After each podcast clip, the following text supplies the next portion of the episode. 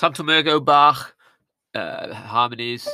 We're in D major, so altos, you start with the home note and Tantum ergo sacramentum veneremus genui et anticum documentum novo cedat ritui prestet fides supplementum sensum defectui.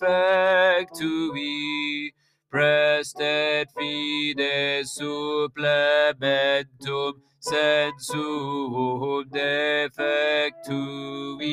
Second verse. Genitori genitoque laus et jubilatio salus honor vitus quoque sit et benedictio. Procedenti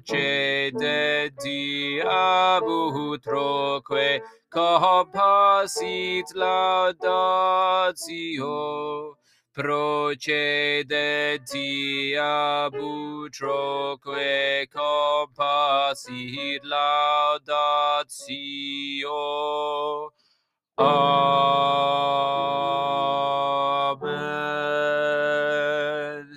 A very simple alto line. So don't be tripped up by that third line, which doesn't start with a D, but which goes down to the C sharp.